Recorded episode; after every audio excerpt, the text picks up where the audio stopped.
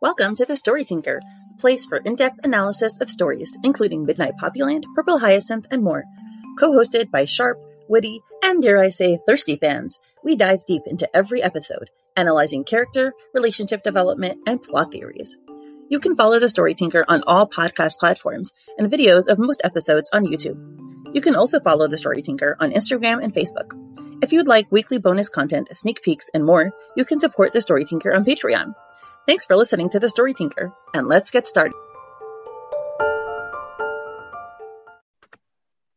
Hi, everyone, and welcome to episode 86, Dazzling Demoiselle.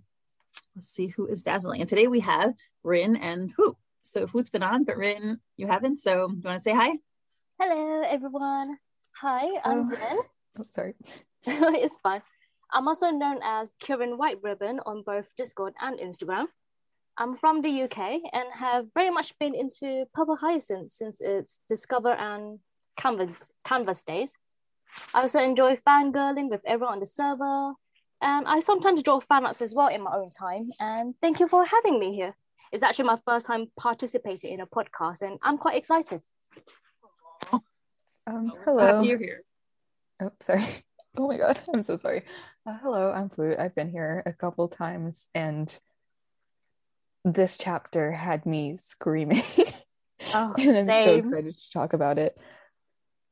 Yes, let's dive right in because there is so much awesome stuff in this chapter. So this chapter, the last chapter we had was the cemetery scene, and March was like, okay, time to get ready to the New Year's Eve party. New Year's party. And here we are. We have Lauren descending the stairs, and there's this table laid out in the dining room with a feast on it, with that potted plant that we saw last time. Tristan's at the head of it. You have guests, you have Stefan and Will all the way at the beginning. And then you had a bunch of black blurs for people. Lauren doesn't seem so excited to be there because she sighs in the beginning. I get the feeling she's not really into social parties, and like, especially this whole social party seems like it's one massive chore for her and for a lot of other people there. It's like something that they have to do because this is what their social obligations demand that they do, and it's polite to go there, but I don't know if everyone is really enjoying it. And Lauren just doesn't strike me as like a party person in general. She seems much more serious, or you know, if she likes to hang out with friends, it's a few select friends. What do you think? I agree as well. I mean, personally, if I were to attend a party, I probably too would be hanging around with my friends instead of engaging with other new strangers. Yeah, I would definitely agree. And Lauren has her neat little ability to tell when someone's lying. These parties probably have a ton of just like snitches and stuff. Just people who are pretending they've got the mask on, they're just being fake and lying to her face and just pretending to be polite and have good mannerisms, but really they're all just terrible people. Yeah, I feel like everyone's just trying to save face. Mm-hmm. Either that or they just, you know, want to be home in their beds. That's what I do a lot often with parties. And I do happen to like parties, but not all parties. Anywho, but Lauren plays the part of good host. And she said, good evening, everybody. Thank you all for coming. I hope you enjoy your stay. And, you know, she gets a lot of positive feedback. Wow, Miss Sinclair has grown into a fine young lady. She looks ravishing tonight. And she's wearing this. I thought it was two pieces, but Will calls it a dress, so let's just call it a dress. You know, it's a blouse on top and this navy thing on bottom, and it has frills in the front, and it looks like it's open in the back. So, anywho, Tristan says, hi, Hawks and William, come in. How have you two been? And they're coming in, and they look really cool, actually. Will looks really good. He's wearing a bow tie and a top hat, and it's very elegant, I will say that. And Stefan says, as usual, Tristan and yourself. Tristan says, work is not giving me 1 second to breathe, but I'm glad I could at least take this night off and gather some friends and family for the celebration. So Tristan is happy about everyone being at the party. So he's enjoying himself. Like, he's actually happy that everyone's there. Because that's such a good man. But it's like his one time he can get a break. He deserves the night off. Seems like he likes the people who are at the party. Like, I don't know, maybe it's a social obligation for Lauren and for the other people, but he seems to be happy with the people there. Yeah, He probably, like, it is a tradition, but he probably wouldn't keep it up if he didn't enjoy it. And so he probably likes seeing everyone because he's so cooped up with work that it's nice to have one night where he doesn't have as many responsibilities and he can enjoy himself. Yeah, it's probably his only chance to see, like, the people that he wanted to see. And, you know, that one person. Yes. One of those rare opportunities. Yeah, we'll get there. And Stefan says, your New Year's parties are always exceptional. Would have been a shame to miss it. So clearly, and it's a lie. Clearly he does not have a high opinion of these parties. I mean, Stefan doesn't want to be here and I don't want him to be here either. He can leave. Stefan, like, I can be in your stead. I can go. Yes, I will take your place if you do not want it. He's like, I'd rather be home watching Netflix. Why am I here? And he says, my Miss Lauren, you remind me so much of your mother. And that's true. So he does remind her of her mother. And then this is part is a lie. So growing more and more into the ravishing young lady every time I see you. Oh, he doesn't think Lauren is ravishing, I guess. Oh, that's funny. Nobody cared about your opinion, Stefan. We didn't ask you. Exactly. Well, other people think she's pretty, so we don't need his opinion. I mean, his opinion? Looks good in white, but he does low-key look like the KFC man. He does. It's true. Sanders. I think everyone in this cartoon is pretty. Like, I've never, except for the butler, I have not seen an ugly person in this cartoon. The butler. Good looking. What? The butler is literally gorgeous. Like, he is above Kieran and above Lauren. He's above the lady that we see later down the road. He is magnificent. But yeah, by simply existing, Stefan's opinion is invalid. Poor fellow. Anyway, so she says, thank you so much, Duke Cox. And I don't know if you know, but Duke is like the highest title of nobility. Mm-hmm. So it's pretty high up there. And I actually knew this because, as I mentioned, my husband's into monarchy. So I knew that from my husband. And I did look this up before to double check. So I don't know if sophism and ephemeris necessarily did that on purpose, but it is like the highest title. Probably. I mean, they have the Viscount title for Redcliffe. Mm-hmm. And so I would guess that they would have, and they've like done research on the hierarchy of police. So I would have guessed that they would have done the same for this. And part of me doesn't know if Stefan bought his title. He probably didn't, because like Redcliffe bought his title, and so it's always like just good to consider. And I'm kind of glad that he didn't buy his title, because like we can make that inference from the portraits that we see, like of the other Hawksmen from like 80. Yeah, is it, which episode is it? 82. I think it's 82.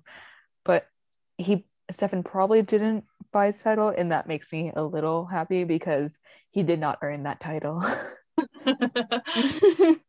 Well, he does have pretty prestigious jobs, which we're about to talk about, and one hopes that he has them because he's somewhat capable, I hope. But to be fair, he probably got a lot of help and he probably got a ton of advantages from just existing in the social class, because you know, it would be like harder for, let's say, Kieran, because Kieran presumably came from Grey Chapel. It'd be harder for Kieran to like become chief of police than it would for like Stefan. And we see that the two chiefs of police that we've seen both come from rich families. That would be Stefan and Tristan.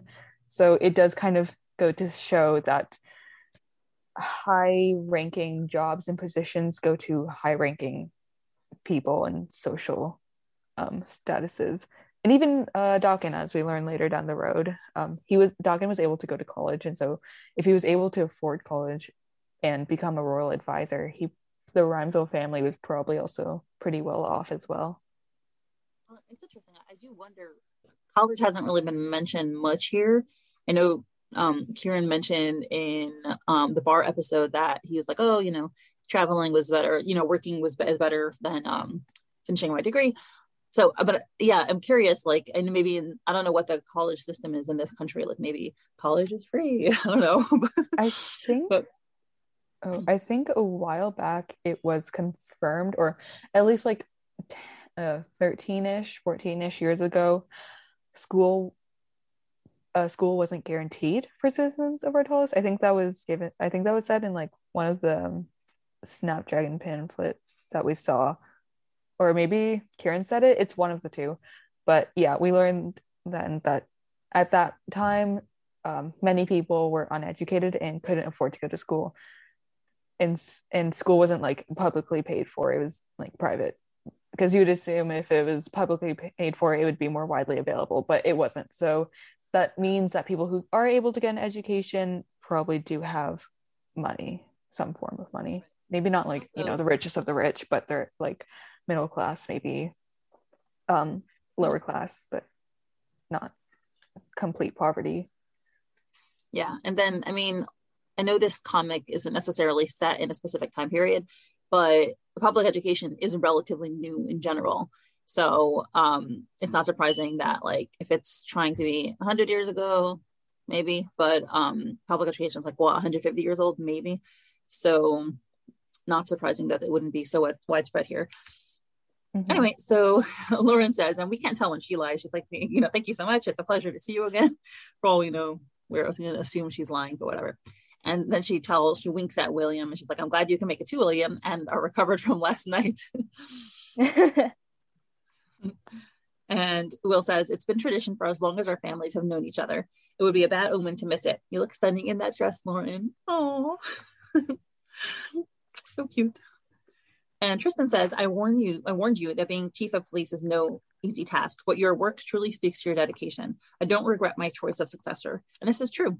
So I was impressed. He gave a genuine compliment. What did you think of that? It does make me think that they might be PS affiliated, like as we see later on. Because Herman has this whole drama, right, where he's like, where he was mad that he didn't get the chief of police position, and I personally think that there's a little more to the situation than we're really seeing right now. Either like someone sabotaged him, or Herman was lured into doing something that like he didn't realize, or just Herman tried to help someone and that someone ended up being a bad person and Stefan didn't know, which like butchered his chances at becoming chief of police. But I'm starting to think that Herman was the more qualified candidate for the position, but Tristan was chosen over him because Tristan was more loyal to Stefan in the end. Because like Herman just, he seems like a pretty independent guy. Like he's sort of more on his own. We saw in season 1 when Loon sent files to the 7th precinct, I believe, Herman was like kind of pissed, and he was like, we need those files here, because like he's like, this is the precinct who's gonna get Loon. I don't need the help from the other precincts. They're just gonna get in the way. And so that sort of attitude and that sort of personality just makes me think that he wouldn't be in the Phantom Scythe. And he also just, Herman doesn't seem like the dude who would be in the Phantom Scythe. Like, yes, we hate him, but he's most likely a red herring and doesn't have anything to do with the PS and just wants to take them down. So I do think that because Herman wasn't loyal to the Phantom Scythe or loyal to Snapdragon, maybe he wasn't Snapdragon but didn't hop over to the Phantom Scythe, but because Herman he doesn't strike me as the idealistic type. Yeah, because Herman wasn't affiliated, he didn't get the job, because Stefan wanted someone powerful in the Phantom Scythe to be powerful in the police. That makes total sense to me. And I actually just thought, what if at the end of the episode, at the end of the story, we've all been led to think badly of Herman. And I happen not to think badly of Herman, because I do think he's just like a rigid kind of personality. And I understand that. But what if at the end, after all this hating on Herman, or Herman does like this, he's the good guy in the end, and he does this kind of like saving Lauren or saving Kieran or something, because he's actually moral inside and he's just maybe very, very rigid. And like lives by the books, but maybe that characteristics will cause him to, you know, do like a final sacrifice and save somebody, and then everyone would be like, oh no, but I hated him, and then he just sacrificed himself. That would be hella Snapey of him. Like, he gives me Snape energy, I won't lie, and I do hope that he kind of is like Snape, but then like better, and no love interest with the mom. We can skip that. I just want like Herman to be kind of an okay person by the end. That would be cool. I honestly find this theory quite interesting about Herman potentially be kind of a good person. I don't think Herman's a bad person in terms of morality. I think he has personality issues, like he's jealous or he's angry at Lauren, but I don't think he's like immoral, you know? Mm-hmm. Yeah. I also just happened to think I told you about this Monday for the 84 podcast. It was like the first one and we had theories all over the place, but I do think Herman was involved with Dana somehow, like not romantically, but like he was her superior and they did have some sort of like, I don't know, sort of like what March and Lauren have going right now, but Herman being a little more rigid and stiff. You think Herman had a mentor relationship to Lauren? I think Herman had a mentor relationship to Dana. Oh, Dana, sorry. Yeah, you mentioned this. Okay. That's a good point. That could be definitely creative. Sorry. Oh, it's a reach. And I'm gonna eventually be clowned for it one day when Herman turns out to die a bad dude, but I'm willing to throw that out there for now. I mean, a theory is still a theory, so yeah. Could be wrong, could be right. Most of my theories end up in the dumpster, so what do I really have to lose? My reputation is already in tatters. It's fun. Theorizing is fun. I mean, I think my theory now is literally the first theory I came up with Purple Hyacinth, because I don't know, Rin, I don't know if you heard me mention, but I'm not like a theory person because I like to just like not think because I want to be completely surprised. I'm like, wow, I didn't think about that at all. I'm honestly the same. Like, I feel like I'm brainless, and the only theory that I came up with, which I might talk about it later maybe, which is Dakan could very well be Apostle Seven and the person that will betray Lauren. Oh boy. Okay, well, we'll talk about that one whenever whenever it's the right time. Rin, do not give me hope. Do not give me hope. I do not want this hope that I can somehow revive my presentation theory. I do not want this. I'm persuading you. Yes, true. I feel bad for the like for context for the viewers and listeners who are not on the Discord server. Back in November, we had a presentation night, and I presented this theory that tied into who actually killed the Sinclairs, because I realized something while reading 66, and suddenly I had this epiphany, and I theorized that it was actually the royals who were behind the Sinclair's murder, because the royals have a history of censoring the press and they do control the press, so they would be able to write whatever narrative they like for the general public. The royals also control the police, and the police were who responded to the crash. Additionally, I didn't trust Abel at the time, and I did think he was sort of like a really big snitch on the PS for the royals, and was actually working for the royals the whole time. And then the royals, because they're able to control the press and because they like control the police, they were able to make a man disappear, and that man would have been Robin Delaney, because Delaney has no police files, no like city files at all. He just does not exist. And who would have control over Delaney's files? That would be the royals. And so the royals got rid of Delaney and then used Delaney's body to replace Abel's body to get Abel out safely from the car explosion. And it would have been because Lauren's parents were Snapdragon. This is before the 70s arc. It would have been because Lauren's parents were Snapdragon, and thus in Snapdragon would have been a threat to the royals' power, because socialism is not good for the royals. They thrive off the monarchy, and they can't have the people revolting underneath them. And so, how does this relate to Dakan being the seventh apostle? The theory was that it got a little bit convoluted with Sake in it and the PS in it, because we thought that the police, that the PS was supposed to do it, and the PS like claimed responsibility for it. And so if the royals organized it, but the PS took accountability for it, There had to be someone who was... They were told it was an accident. And Lauren was told it was an accident. Oh, I couldn't hear you. I can't hear you. I don't think the PS took responsibility because it wasn't Lauren told that it was an accident. I think when she was talking to Seik, he sort of played it off as like the Phantom Scythe, and I think he was... Did he tell Bella about it? I can't remember. But maybe, but that was probably way later. But like, I think the general consensus, like what she was told growing up, was that it was just an accident. Yeah, what she was told growing up was that it was an accident. But then I think she learned that it wasn't an accident, and it was sort of implied that the Phantom Scythe was behind it. So if the Phantom Scythe was supposedly behind it, but it was actually the royals who orchestrated it, there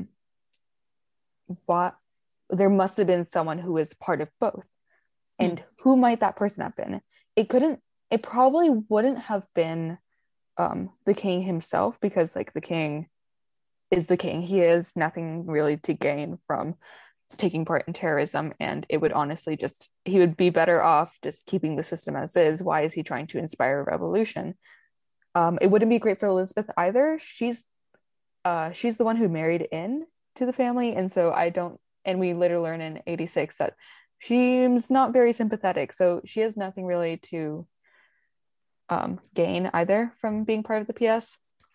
So that leaves us with Dakan, who has the most to win by being part of the Phantom Scythe. And that was my conclusion. I thought Dakan was the leader or Apostle Seven, because he helped organize the Sinclair's death, but then he also had people in the Phantom Scythe kill them off for him.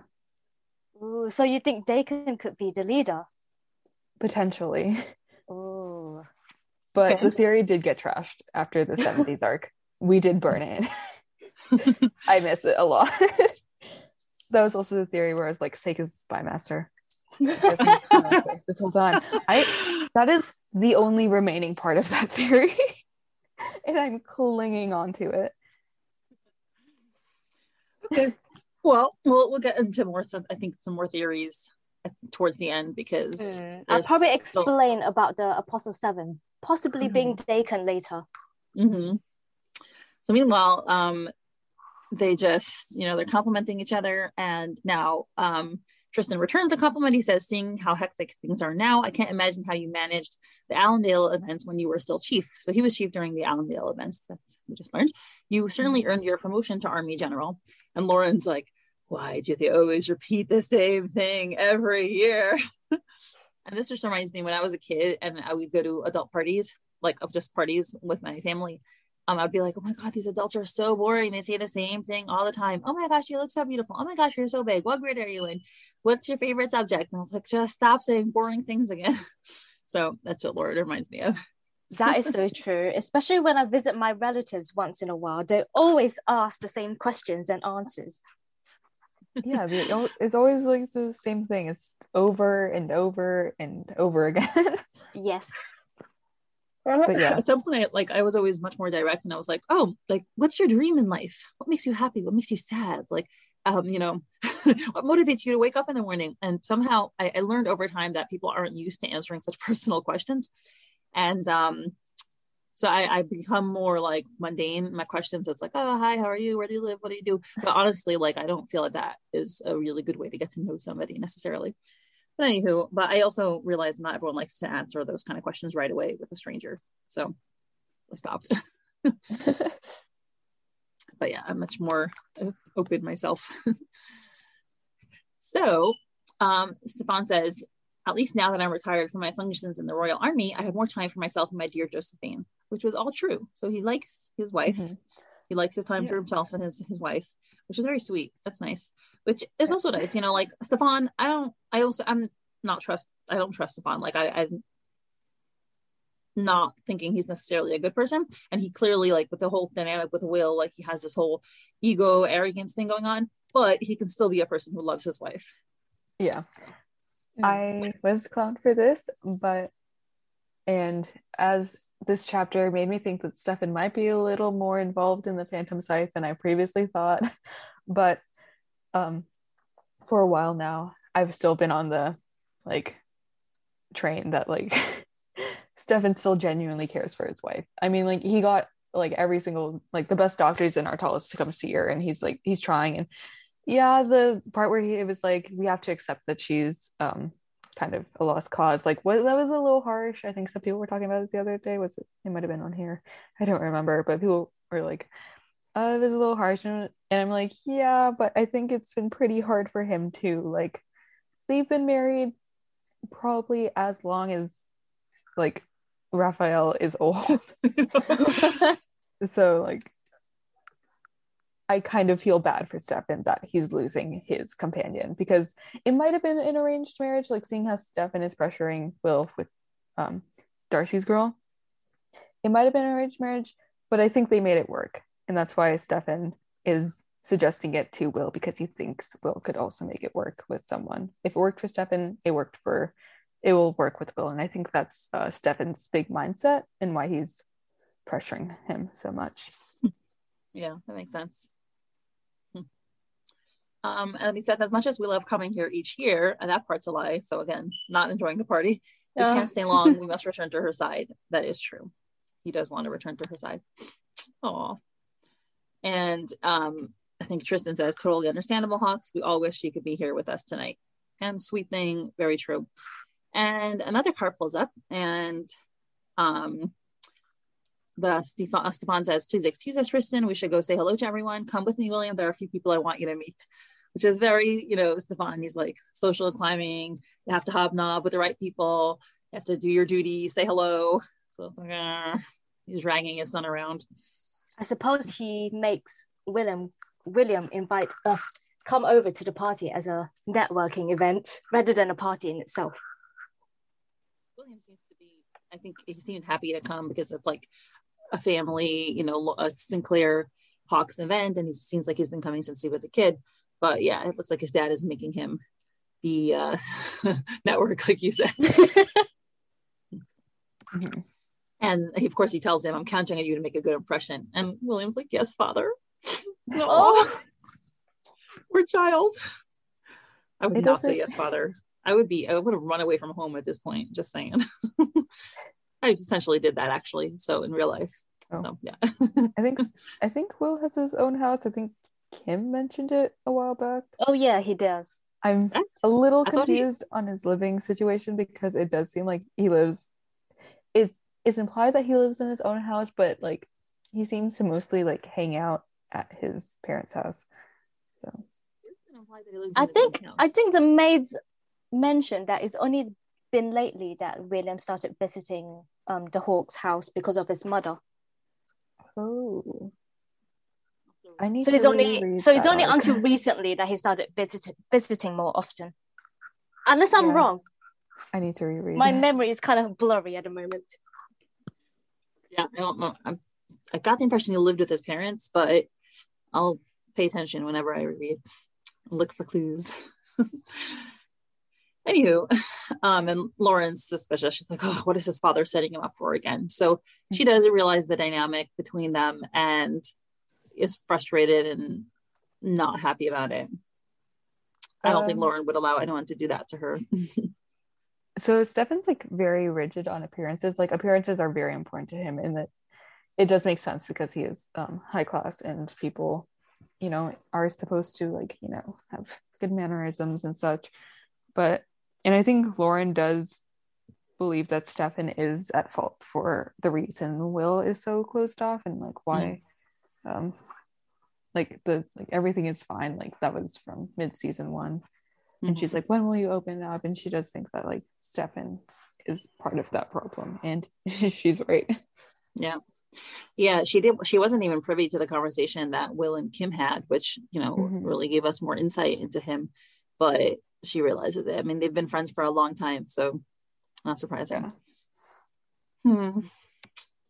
Yeah, and you know what's interesting? I do like the fact that there's different personalities displayed, because, you know, not if people would react differently to having Stefan as a father. Someone like Kim would probably blow him off, you know, and never listen to him. But Will is different. You know, he does try to please his father and follow his expectations. Lauren would also not do it. She might not be as subversive as like Kim, but she would probably just follow her own path quietly. And it's interesting to see like how every character really has their own personality, and they're not just carbon copies. Yeah, the character building is absolutely fantastic in Purple Hyacinth. Just like the world building or the plot, everything just works amazingly, and the characters bounce off one another just perfectly. Mm-hmm. So now, speaking of character, you're gonna embarrass me like this. Rin, your time has come. My time has come. Hear me out. I'm gonna embarrass myself like this. Oh my gosh, I haven't seen Dakan Rhymeso since episode 68. I miss him so much. I'm so hungry. My skin is cleared. My crops are watered. Grand majestic entrance. Oh. Like literally, episode 68 felt like a while back, and seeing him again, oh, brings tears to my eyes. He looks ravishing in that fur coat. After all, he's the king's right-hand man, and oh, a new religion has been made. He does look very noble with that goatee, I will say. He has nice cheekbones, nice jawline. Agreed. Good choice, Rin. Thank you, thank you. Yes, you'll personally take credit for that. Good. Happy to. Yes, I encourage that hairstyle on him. When he comes home to me at night, I make sure it is well barbered. Who knows? Like maybe like when he goes to sleep, I'll just sneak in there and then put some wax strips on those goatee and be like. Oh, you don't like the goatee? No, I do. Initially, I didn't, but it grew on me. We're on him too, but anyway, sorry. The things you do for true love, you know. Huh? The things you do for true love, you learn to accept the parts that you're not too interested in, but you learn to accept. Well, I admire your selflessness and dedication. Oh, thank you. Do you wanna read through these panels? No, you can go ahead. It's fine. Okay, fine. You just want to fangirl extensively. Got it. Yeah. Okay, so noble, majestic-looking goatee Dakan comes in, and the framing is beautiful. Like, I don't know, you guys noticed, like, it's kind of impossible for the backgrounds to be completely sky. Like, when everyone walks in, the background is just sky. It doesn't really make sense. Like, there should really be buildings there, unless they're like on the top of a mountain, you know? Really, there should be buildings like on the other side of the street, but it makes for a nice entrance, and it's very dramatic. So, and the framing is, of course, from underneath them, so they just look great. Yeah, you do have a good point. Maybe they're in heaven. Maybe this is why Dakan is God. Oh yeah, good point. Aren't there supposed to be like hedges in that area? Like, yeah, I think it's just for dramatic effect. Because last time Lauren came, like, I'm pretty sure there's houses across the street, you know, like, yeah, or something like this. Yeah, the fence, right? When they walk in, there's like a fence outside their house. Mm-hmm. I think we see it in like when Dakan's first arriving, like when we see him through the window, there's a fence. But I think Lauren's house is also more up north. So, and the houses up there, if you look at the map, they are bigger, and the properties are probably bigger, and so they're a little more spaced out than they are in like the central part of the precinct, where the, as we see like with Kim, the houses are more tightly packed together. But if you look out the window, like the only way you would get that view is if it's totally on the top, like the top of a mountain, and like there's nothing there, which I don't think that's the case, but it's fine, it looks nice. So it's for the aesthetic. Yeah, he's God. It's for he even says God. Yes, yeah. So he says it was hard. He's like, they're like, Dakan, you made it. And he's like, yes, God, yes, it was so hard to escape the castle, but here I am. So clearly he's a busy person. He's like, where's our girl? Aww. Oh, that is so cute. I love how he says, where's our girl? Because like, he's not like, where's my girl? He's like, where's our girl? And Tristan is right there. I see you, Dakan. I see you. Yes. There'll be a lot of references to that R over this episode. Mm-hmm. And he says, Lauren, I'm so glad to finally see you, little Ren. And, you know, when Abe called her little Ren, like, she was not too happy about it, but Lauren is totally happy with him calling her little Ren. They hug, and she says, you're always locked up in your tower. But Uncle would have sent the entire APD to bring you here if you didn't show up. So romantic, isn't he? And I'm like, wait, romantic? When I first read this. And I'm like, okay, interesting. I didn't think too much. I was like, interesting. I don't know why she's using the word romantic. And then he's like, he rolls his eyes like, yes, so romantic. And then she says, must be nice for you two to see each other again. And Tristan's like, let's go ahead and grab a drink, shall we? I don't know if that's like his version of being uncomfortable and moving the conversation along. But Lauren doesn't let him get away with it. And she's like, come on, we all know Dakan is really here to see you, uncle. And then Tristan removes Dakan's coat from him. Oh, that handle is beautiful. Took my breath away. Gorgeous. I'm screaming. Like when I first read this, I was screaming the entire time. Also, is it just me or is the like lighting a little more rosier than usual? You do have a point. Yes. It looks a little pinker than, a little more corally than the sort of soft beige lighting, soft golden beige, I guess. I don't know, like what's a like sort of brighter beige? It's pink because it's true love. Oh, look at that smile. I just want a man like Dakan who looks at me like that. They invented true love. This is what they invented. True love did not exist before this. I'm actually so happy for them because they seem to be so good for each other. Yes. I was sad for them because if they're in love and what they say is true, he said, let's get you away from the doors before the ministers find you and drag you back to the castle. He never sees him. I don't want to have a true love that I never see. I felt so bad for them. But eventually, like, they'll get their happy, like, ever after. Oh my God, Rin, I just realized the PH fandom is literally going to tear down the monarchy on Ardhalis simply so Dakan doesn't have any responsibilities anymore and so Dakan can spend all his time with Tristan. Yes, I will fight with that. I will fight. No, actually, my thought on this was that, you know, they're both adults, right? Mm-hmm. Adults, my like personal planning is generally people make time for what's valuable to them. So I was like a little disappointed that once I realized that they seem to be in a romantic relationship, that like, why don't they spend more time together? That's very sad. I mean, they do both have very, very busy jobs, but I don't know. I'd like to see my lover more than once every couple of months, you know? It's probably also just like scheduling issues because they are busy. So the times they are free are probably pretty short. And like they are dealing with a massive growing terrorist organization. So I'd imagine they don't have that much free time. Additionally, Dakan probably lives in the 13th precinct. I think that's the precinct where the castle is located. It might be incorrect. So, and he did come by car, and so the precinct is probably a little far away, so it is hard to like, you know, get over and then like find times where their schedules line up perfectly and they can actually meet. They are able to call, but otherwise they have long phone calls every night. They fall asleep on each other on the phone. Okay, I won't lie, I did feel I was delightfully surprised when I saw this because people were like low-key shipping it before this. Really? A while. Yeah. Whoever thought about that? That's so cool. Oh, we had the like episode 65. That was like the first thing where people were like, oh wait, hold up. Is this a new ship on the horizon? And we were high on Dakan Beth. Like at that time we were like all over Doc and Beth. I was part of that as well. Oh, forever ashes. What happened to 65 that gave us a clue? It was the phone call and Doc was like, do you have a moment do you have a moment where I can talk with you? So that kind of started the fire. And then we realized that, like, back in one of the earlier chapters, Tristan said that he and the king's advisor had been in contact, and we're like, I see.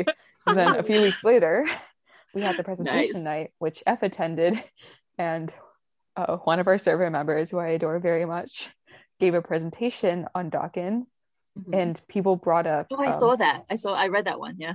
Yeah, people brought up Dakan. 10 reasons why Dakan is, like... I don't know, cool or something. You should love Dakan. And it's like, Dakan is hot, you know? It's very funny. And F attended the presentation nights and people were like talking about Dakan Beth. And then she was like, no. It's Dakistan. And that was, and we weren't sure, like, was it crack? Was she serious? And so we were low-key shipping it like on the side. And then we have this episode and people went nuts. Wait, what was the first ship name that they said? Dakistan, I think. Someone said Tristan. Dakistan. Someone said, I think Tristan was also one for a while. Oh, that could be one as well. Yeah. That's also funny, by the way. That's one of the things that, like, I started understanding about, like, fandom has its own certain, like, conventions, and one of them is to give a ship name, like, by combining their names. It's not something I encountered before I started reading webtoons, really. So I'm finding it funny, like, there's, like, Loki and the Kiwi. Honestly, I find it hilarious as well, because I'm quite surprised by this ship, actually, because don't stone me for this, Fwoot knows. But before Dakistan entered the picture, we were in our Dakan Beth phase. A moment of silence. I never thought they were lovers. They did not interact. It's just a crack ship. It's just a crack ship. But I was so invested in it. Rin, was it a crack ship to you? It is. I'm sure of it. I bet you are laughing at me. I'll be the last one standing here with their ashes. It all started on stream, right? I think you were there. Yes. Because Soph was drawing episode 68. She was drawing that Dr. Beth scene.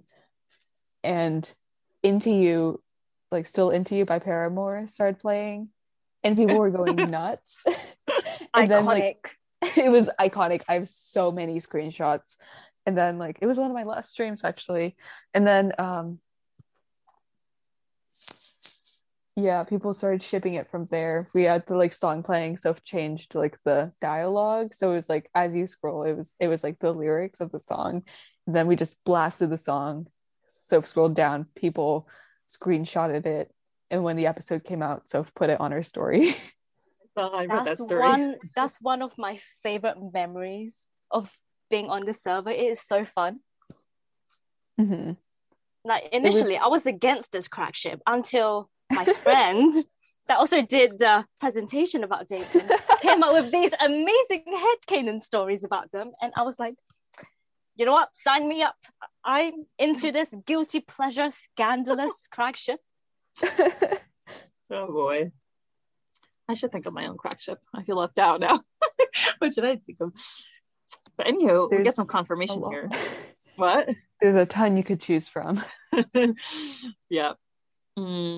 My guilty pleasure Dakenberg crack ship forever remain as ashes. Oh, my empire has fallen, but Pakistan shall rise. God. I just remembered I have, like, 3 main crack ships. One of them isn't really crack anymore. It's just, like, it's technically kind of sort of not, it's like half canon now because one of the characters actually exists. But my 3 main crack ships are, we call it Pear, and it's supposed to be Arthur X, a fanon name that we gave the McTrevor kid, which was Peter, I think. So, like, Arthur and Peter, we made it Pear. So it's like these 2 kids, and we're like, oh, they would be so cute.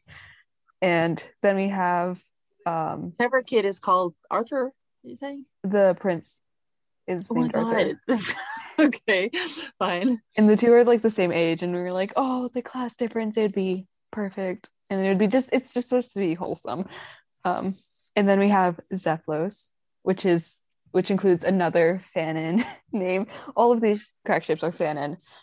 So Zeplos is Zephyr. Fanon is fan canon.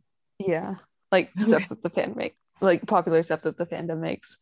So Zeplos is Zephyr from the circus, and Carlos is a fan name that we gave to, like, the game guy who is, like, the carnival guy who was, like, Kieran was interacting with. Yeah, like Kieran was talking to about, like, joining the pantheon. Okay. And then so we have that ship. It's one of my favorites. And then we have Darsara, which is supposed to be Darcy X Kiara, and Kiara was the fanon sister that we had for Kieran. This is like August. She's an old character. Like, she's been around for a while. Okay. Kiara. Well, I mean, that would be a good female equivalent of Kieran. So, mm-hmm. Or Kiara, I guess.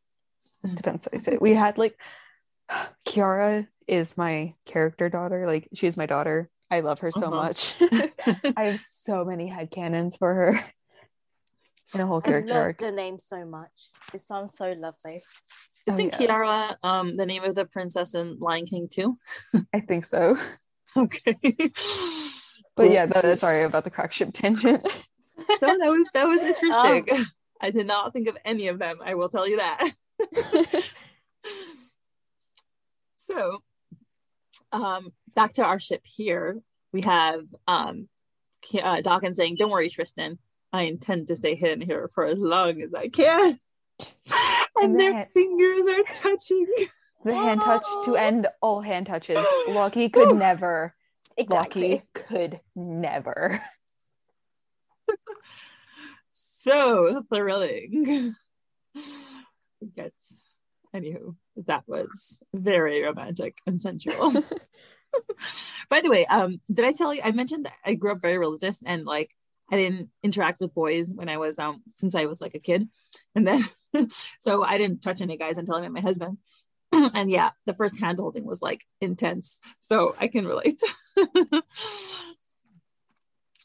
So anyway, so we're back at the party and there's more black figures and they're just walking around and everyone's talking and there's like blah blah blah blah blah blah. You see people like words blurred out, they're just socializing, and Lauren's also socializing, and oh, actually, for a second, Fwoot, do you want to mention one of the background characters looking like... Yes, the two background characters that I love.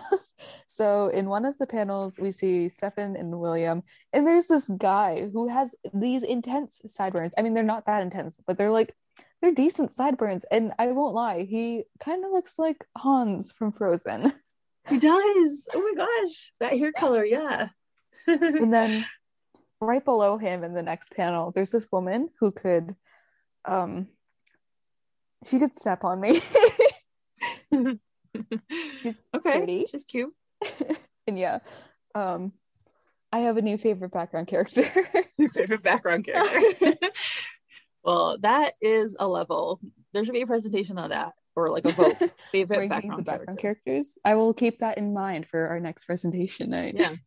Mine might be the poor lady who gets knocked out by Lauren at the hotel. Oh no. My favorite background character will probably be when, I think it was back in season 1, when Lauren was walking in the rain looking sad, and then there was a background guy like looking concerned towards Lauren.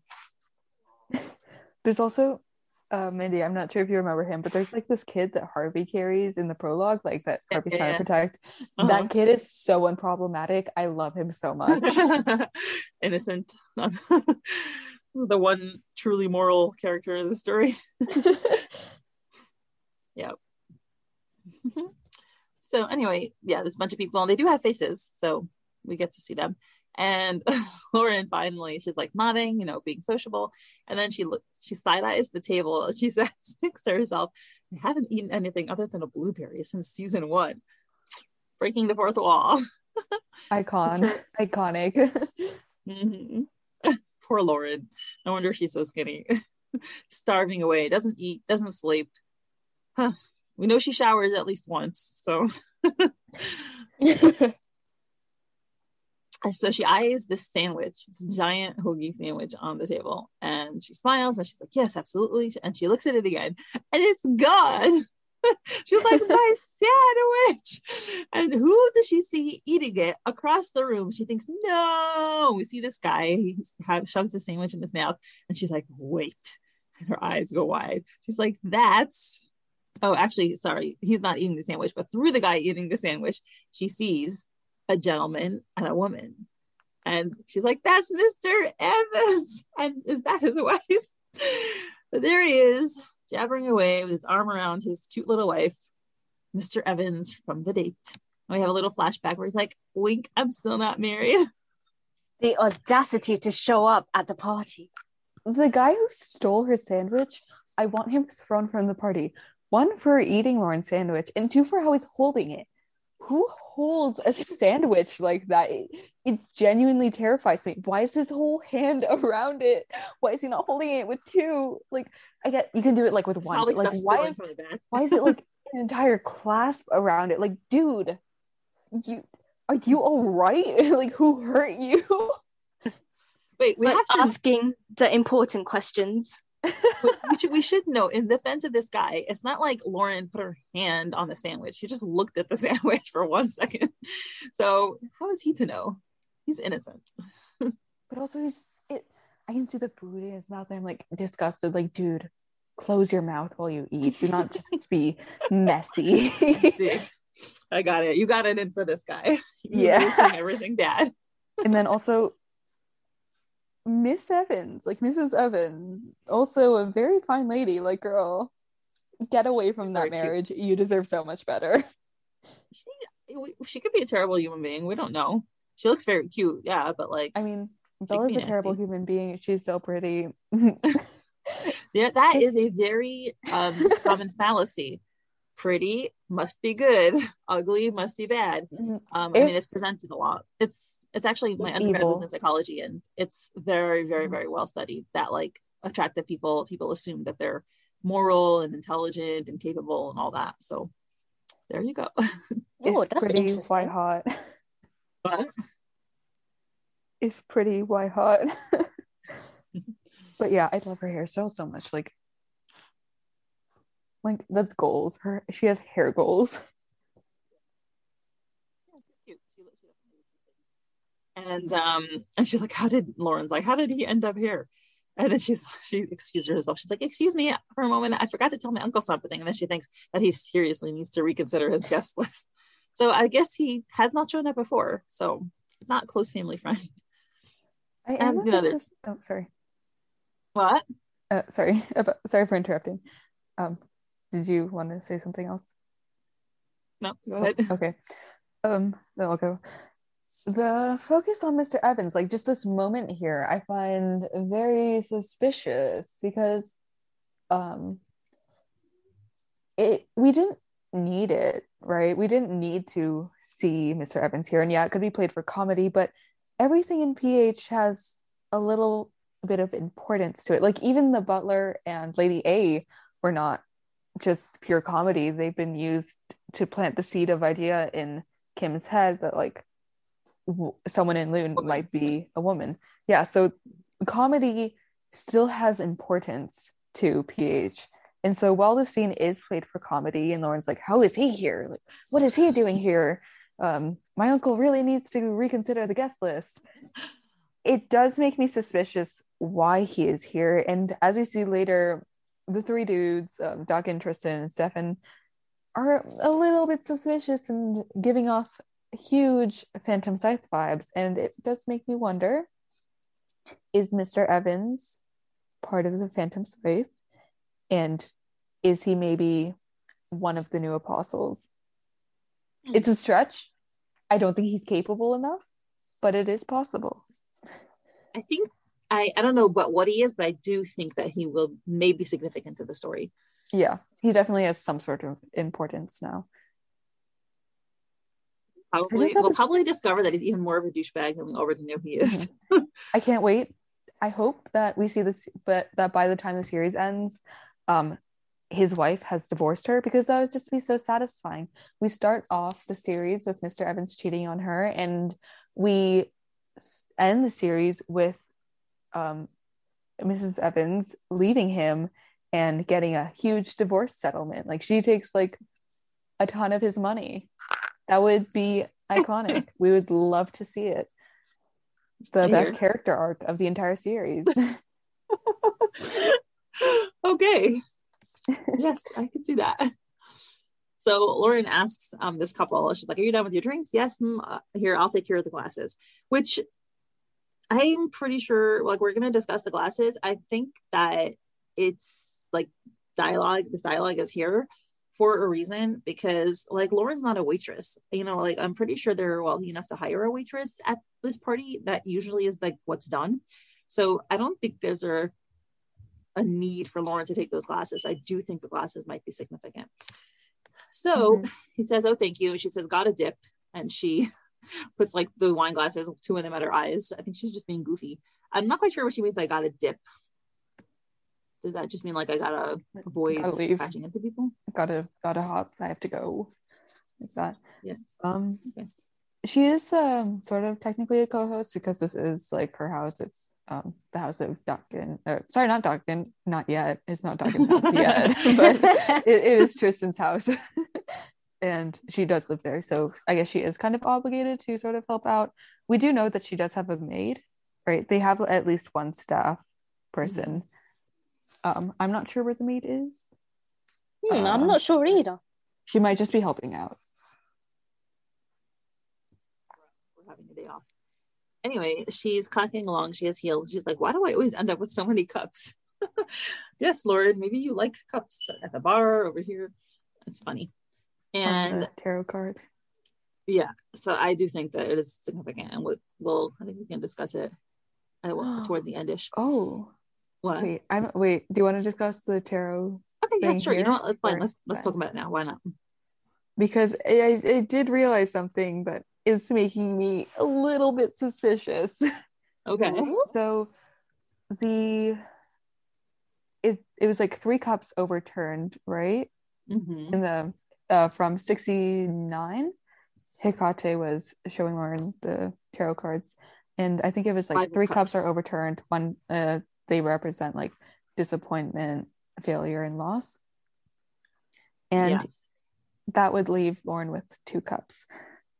Right, 2 cups of standing and 3 were down, and she says that it's from the past. Mm-hmm. And we see here that there are 3 cups, but I actually think that they're supposed to represent the 2 cups, and 1 cup is still up, and 1 cup has wine in it, and that wine looks suspiciously a lot like blood.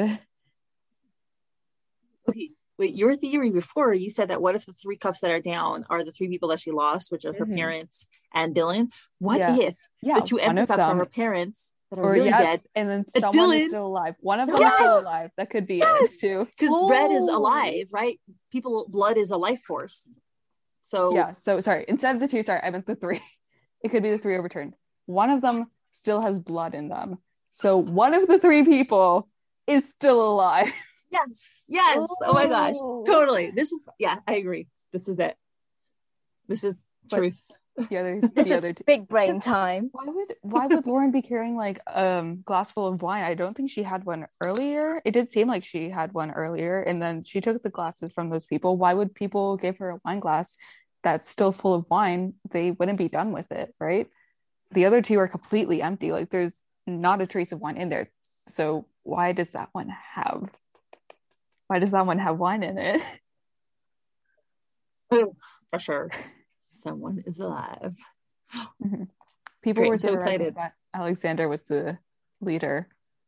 So what? People were theorizing that Alexander, Lauren's dad, was the leader the other day. And that would mean he would have to be alive. And so now I'm like, oh. So now like I'm like, is it... Sorry. I either think it could be Mr. Rosenthal or... Alexander, and that would make a massively good moral dilemma for Lauren. Mm-hmm. Bad enough that she found that her parents are apostles. If she found that her dad was the leader, and then for Kieran also, right? Kieran, who's come to care for Lauren, and he personally wants to take down the leader, and then suddenly he finds out it's her dad. Damn, family drama. I mean, if Alex does turn out to be alive, do keep in mind that in episode 54, I believe, like in the attic, there was a family photograph, right? And his eyes was open. Mm-hmm. So meeting the in-laws just got a ton more complicated. Yeah. Well, this will be fun. We'll keep this in mind. I can't wait to see if we're correct. We could just be crazy and theorizing over literal just basic wine glasses.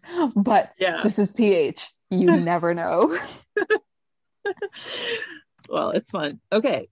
So anyway, we see Dakan looking at a framed photograph of her parents on their wedding day. And he says, time flies, doesn't it? It regrets making, and then there's another close-up and he says, it makes me regret not taking you to the castle with me. So, I mean, that's a level of involvement if he felt responsible enough to want to take her and raise her. And then you see Rachel and Alexander looking at each other. It's very sweet. They look very cute and young and happy and in love, you know, as they should on their wedding day. I love Rachel's dress so much. She is an icon. I want to be her. Like, I know she's dead, but I want to be her. Like, kind of looks like that lady that you like, Mr. Evans, Mrs. Evans, right? The blonde, cute, short blonde hair. There's so many gorgeous women in this episode. But yeah, her dress is gorgeous. The sleeves are a bit more period centric. They are reminiscent of sort of the later half of the 19th century, with the sort of lamb chop sleeves, I think that's what they were called, and the turtleneck sort of collar. The turtleneck is a very popular style in Ardhalis, so I love the continuity. I didn't say that right, but whatever. So I love that in like just the fashion, and also like her veil and the flowers in her hair. And unfortunately, they're not too detailed, so we can't really tell what flowers they are if we want to do a flower analysis on that, but they do seem to be holding roses like in the bouquet, which is like, it might be red roses most likely, so that's like love. Well, you know, if you're the wedding dress kind of person, you can model your dress after hers. Jay, can we meet again? Yes. Okay, before we start going off onto theories, like, hear me out. I feel like Dakan is always full of surprises, and I feel like I'm sitting on a roller coaster because Fwoot already heard this enough from me. Because if you think about it, he got introduced in the webtoon looking like a sexy, lavish 25-year-old hottie, right? Then he's not 35. He's got to be older. but he looked 25. 22. Yeah, he's probably like 40. Okay, if Alexander and Rachel got married like right after college or around those college years, they would have been around early 20s, I'd assume, maybe like 24, 25 and 23 when they had her. I remember I figured it out when they they saw their graves. Oh, right, that's true. So they would, they're like right out of college. They were young. And Tristan seems to be around their age. I think Tristan was the older brother, so Tristan's probably like, he was probably like maybe a couple years older, 30 at most, around that. And so now we add 22 years to that, so they're most likely in their late 40s, early 50s. Oh, to be mid 40s. But yeah, I mean, he could have been younger, but he had to have been an adult in order to adopt and take care of Lauren when she was 12. So he probably wouldn't have been 15. Yeah, I mean, let's say if she was 12, theoretically it could have been 22, like whatever, but he could be a mere 10 years older than her, but I don't think so. I think he's a little bit older than that. But yeah, I find him to be a surprising character. Like, he's full of surprises, because in the Royal Retaliation episode, when he got introduced, he looked like 25 plus years old. And then he grew up facial hair, much to everyone's surprise. It's a deal breaker for some, but I ended up quite liking it on him. Then another big plot twist. He revealed to be Lauren's godfather during a phone conversation with Tristan. But oh, the surprises doesn't end there. Turns out he's together with Tristan. It begs the question, what's next up your sleeves, Dakan? I mean, Dakan's skin is like, it's glowing. He may be busy as hell, but he leaves time for his skincare routine. And sleep. You must sleep, because your skin looks good if you sleep. Or let's just say it doesn't look good if you don't sleep. So Lauren is so pale. This is not sleep. Yeah, he does look quite nice. I agree. And then he talks more about like the castle, and he says, as unkind as that environment is, I wish I could have been more present for you. Oh, so yeah, he really does care. All truths. And Lauren says, are we about to have a serious conversation while I'm holding 3 glasses? Again, with the emphasis on the glasses. And he's like, and then she said, what are you talking about? You were always here when I was little. And with all your responsibilities, you couldn't take me in. So guys, he was there a lot when she was little. Yeah. Was it with Tristan? Like, visiting him a lot? The PS has been growing in size over the years, so it probably wasn't as big of an issue back then. Like, it was still a big issue. I mean, they just did a full-on terrorist attack, like, on a, and killed a bunch of people, but it's growing in severity, like, the PS and their danger.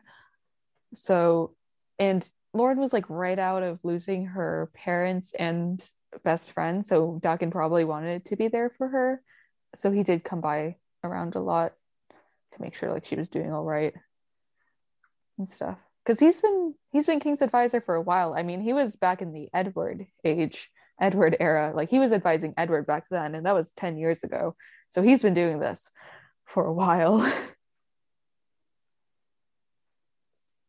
Clearly he's busy. She says, like, oh, don't worry, you come to take me in. And she thinks, yep, we are. That's exactly what's happening. Talking with the wine glasses. And she says, besides, I have no idea how it could have put up with all those annoying protocols.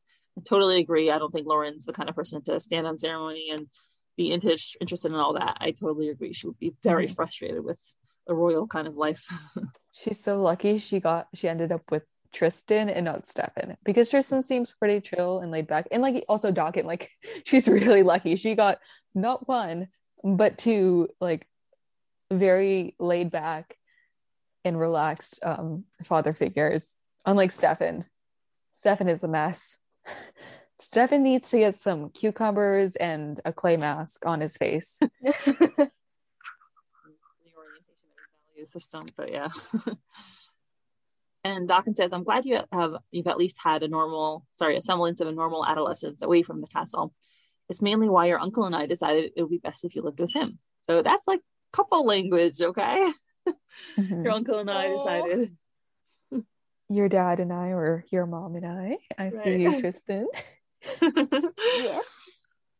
Oh, yes. Or, sorry, not Tristan, Dakan. Dakan, You ain't slick. We see you.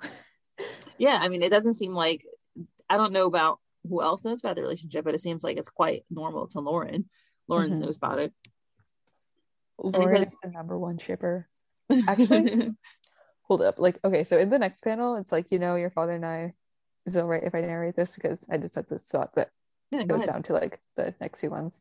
Okay, so Dakan is still looking at the portrait, and he's like, you know, your father and I, we were inseparable since he came to Ardhalis for college. And that sort of, I thought that the Sinclairs were a big family in Ardhalis, but apparently not. It seems like they migrated from some other part of the country, or another country entirely. So that might have been a motive for why Alexander was in Snapdragon, because maybe that situation between the classes is better from where he's from, and he was just appalled when he came to the city, so he wanted change. And then Dakan says he met your mother in law school, which means we still don't know much about Rachel. She might have come from a poor background, and that would have also added to the reasons why they were in Snapdragon. And since they were lawyers, they would have seen a lot of injustices. So if the Sinclairs came from out of country, or just out of city, where the class situation was better, they came to Ardhalis, saw how bad it was, became lawyers, also saw how bad it was, had Alexander marry Rachel, who's from a lower class, and could be like, yo, this stuff is bad. It would make a lot of sense why they were in Snapdragon. Yeah, that's a good point.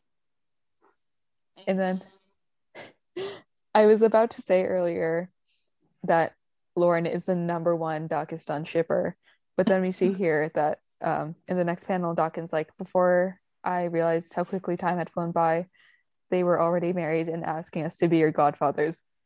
I low-key suspect that Rachel and Alexander, they trusted Dakan and Tristan, but they made both of them godfathers to sort of force them together. They shipped Alex and Rachel. They totally set everything all up perfectly. Yes. From the grave. They were like, from the grave, if we're going down, Dakistan is not. Oh, that would be a great last thought. But Lauren, you know, she's has this burden of knowledge now, because she thinks to herself, you know, they're having this nice sentimental conversation, but all she can think about is, does he know they were apostles? You know, the recent revelation that she's had. And I'm pretty sure he does know they were apostles. Yeah, it's most likely he does. I find it so interesting. I mean, I guess we'll talk about it in a second, but like, there's a bunch of shady conversation about to happen. And Lauren seems to be a little bit oblivious, and she doesn't seem to be picking up on clues. And I think it must be because these are people that are close to her. So I think they're a little bit of a blind spot for her. But I guess let's talk about it after the conversation. Lauren, you got to open your eyes. But there's also lack of lies, and it does make me think that these guys sort of that they're specifically being careful around Lauren because maybe one of her parents had the lie detecting ability. And you know, if it was Alexander, and Alexander's the one still alive, and Alexander's the leader, then doesn't Tristan know about her ability? Didn't he mention it to her? He said, it was in the earlier chapters, he was like, I know you were always right, or like, I always believe in like that you're right, but it was a lie. However, he's never said that I don't believe in your ability or I do believe in your ability. That, and in a recent chapter, he was like, you always have a like knack for getting yourself in tricky situations and always knowing when something's off. And I was like, he definitely knows. It's just his wording is very careful. Yeah, let's talk about it a little bit after this conversation, because there's a lot that happens in this conversation. So now she just tells him, you sound like an old man, Dakan. He's like, haha, I think I do indeed. And then he looks down somberly and he says, I never thought they'd have to die so soon. That is, as an innocent statement, it's just like, oh, you know, they're so young, it was so sad. But if you think about it from like an insider statement, it's, to me, it rings a bell of like, I knew they would have to die eventually because of their involvement, but I didn't think it would be so soon. What do y'all think? I do feel he might have been a part of the plot to kill them. That was like back in the presentation theory.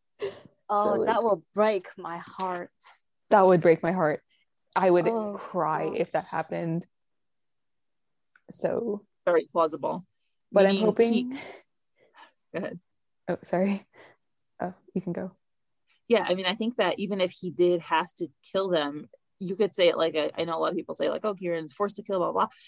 It could kind of be that situation where he, for whatever reason, whether it's him believing in the Phantom Scythe, whether it's him being forced to, but I definitely think it's completely possible that he was forced to, for whatever reason, be part of the plan to kill them. Mm-hmm. I'm hoping that it was just like something the leader cooked up to get rid of them, because they were two of the apostles, but like the other apostles may have been involved as well. So like, yikes. He probably would have been against it because he and Alexander were friends, and he does say that, and it wasn't a lie. And he obviously does care a lot about Lauren and Tristan and just like their family. So I do have a hard time believing that he would act maliciously towards his like friend. I don't know. I'm not surprised, because ideology makes people do crazy things, and it definitely makes people turn against their loved ones. So he might have been such a fanatic believer in the Phantom Scythe that he, for whatever reason, whatever the circumstances were, like the politics with internally, that he felt it was the necessary thing to do. Yeah. Could he be the traitor that Hecate was mentioning about then? Yeah. Because if you think about it, you may think your enemies are hidden in the shadows, but he is closer to you, more similar to you than you think, Lauren. If you think about it, just how similar could he be to Lauren? They're both lost the people that they love, like Lauren with Dylan, and now Dakan with the Sinclairs. So what if it's someone who can tell lies? He's more similar to you than you think. It's someone else who could tell lies. It could be that. It could be Alexander. I mean, if we go back to that theory that he's the leader and has the power to tell lies, like just like his daughter, it might be him. But yeah, I definitely do enjoy the Dakan is the traitor theory. It's a very plausible one. I can see it. Yeah, I can see it. Unless we're wrong, we can be clowns together. Hey, it's better than me thinking he was Kieran and writing up like a ton of words on it. I mean, why was that theory disqualified? It's still like Kieran, no? It's a really big stretch. So for the podcast listeners who haven't read the theory, the other day I wrote a theory that the leader had actually ordered the creation of Loon, and Kieran was in on it, but Lauren wasn't. Lauren didn't know. And so basically sort of everything that Kieran did, it was because the leader had sort of like ordered him to do it. And that's why they were going after Apostle Seven first, and that's why Kieran's lead was Apostle Seven, because Apostle Seven right now is the greatest threat to the leader's power. So the leader was going to have Loon take down A7. And it was just, Lauren seemed such a like specific target for Kieran. It was like, wow, he got really lucky. And like when he was able to propose the deal to her and just all the events that led up to it, it just was way too convenient for him to set up, or just way too convenient for it to happen by chance. And so I was thinking, like, how meta would it be if it was actually a puppet master this whole time making things convenient? Like, that would just be genius on Soph and F's part, and just kind of break the fourth wall a bit, because stories are convenient. But what if they gave an explanation for why it was so convenient and it fit into the story? Like, my mind would have been blown. But it does have that theory does have a lot of flaws, so it's not very plausible. But if you would like to read it, it is in the fan theories room on the Purple Hyacinth Discord, also known as the Phantom Scythe. And if you look at pinned messages, it is right there. And the first part of 9 is pinned. Self promo. But yeah, Dakan is more likely to be the traitor than Kieran. Sorry, Rin, you can go. No, I was just saying, like, your theory is pretty good actually. Like, it changes everything if you were to give a reread.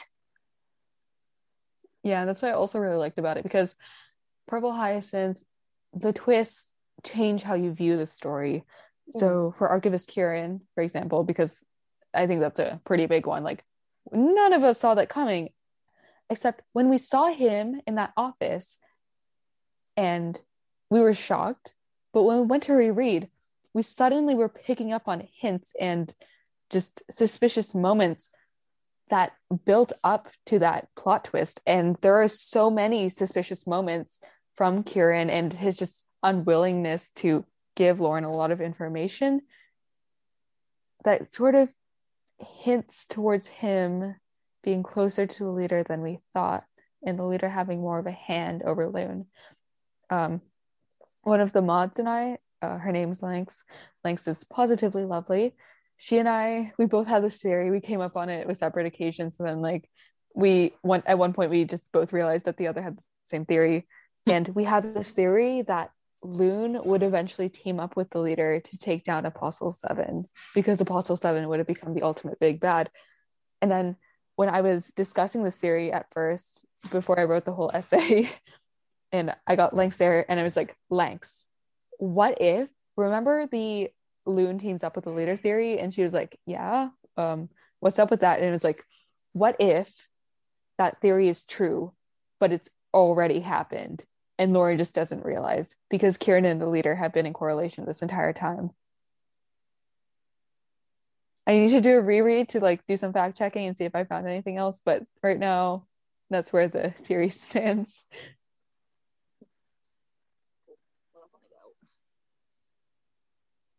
Yeah, I mean, it's definitely very interesting to think about things from a completely new angle, because it makes you rethink the whole story. Anyway, we shall see. So, Lauren thinks herself murdered by none other than their driver, another Phantom Scythe member. Does my uncle know? He and Dakan work the closest to my parents. He's never let anything slip, though. So again, which I'm not sure if necessarily he never let anything slip, or if Lauren didn't pick up on it because he's her uncle and she didn't really think about him like that. And he turns around and he notices them, Tristan at this point. And he says, reminiscing about Rachel and Alexander. And then Stefan comes over and he says, truthfully, the Allendale tragedy and the days following, and the following horrid days left profound scars on us all. Okay, true statement. Interesting. And he says, many things would have been different had the police and army had the right information. From this, I actually get a Herman vibe from everything that he says now. He says, I get the feeling that I don't get the feeling that he was in the Phantom Scythe. I got the feeling that he was he was the chief of police at that point. And it seems like he's saying, I didn't have enough information. I didn't have the right information. Maybe he's accusing them of not giving him the right information. As we'll see, he'll say something related to that in a second. And Dakan says, with this glowering look on his face, he says, yes, the outcome may have been very different had certain decisions been more thought through.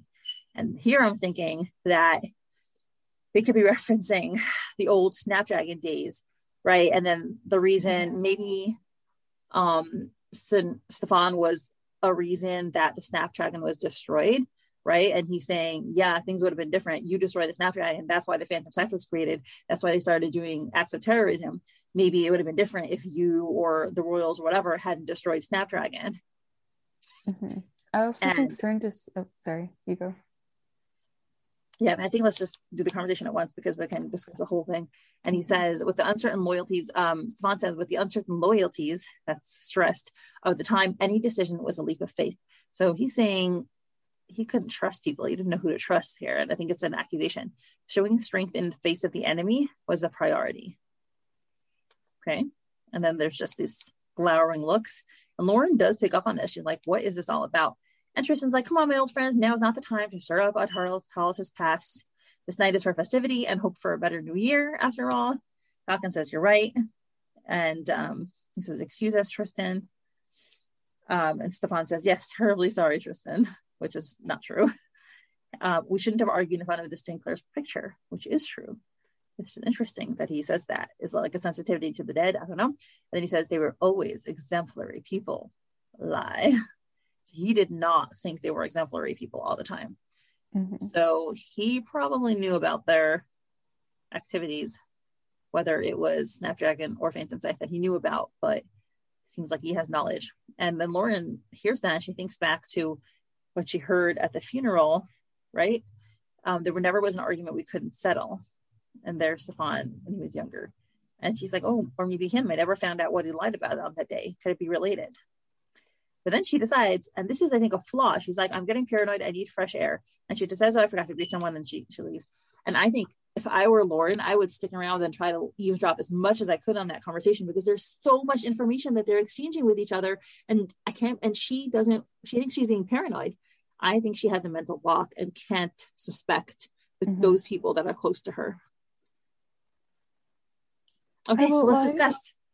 Her leaving that conversation was totally worth it, as we will see in a few minutes. I mean, I'm big on the theories, but I'm also big on the PH women. So, like, it was worth it in my mind. Us losing a few clues for what we ended the episode with. But yeah, he definitely did know that the Sinclairs were up to some. Stefan was definitely knew that the Sinclairs were up to some shady business, and I do think that before, when they're talking about many things would have been different had the police and the army had the right information, it does call back to the spymaster, because originally the bomb attack was supposed to be on the royal castle, and so all the police were like over at the castle instead of at Allendale, and that's why Allendale was able to happen, because there was like almost no surveillance.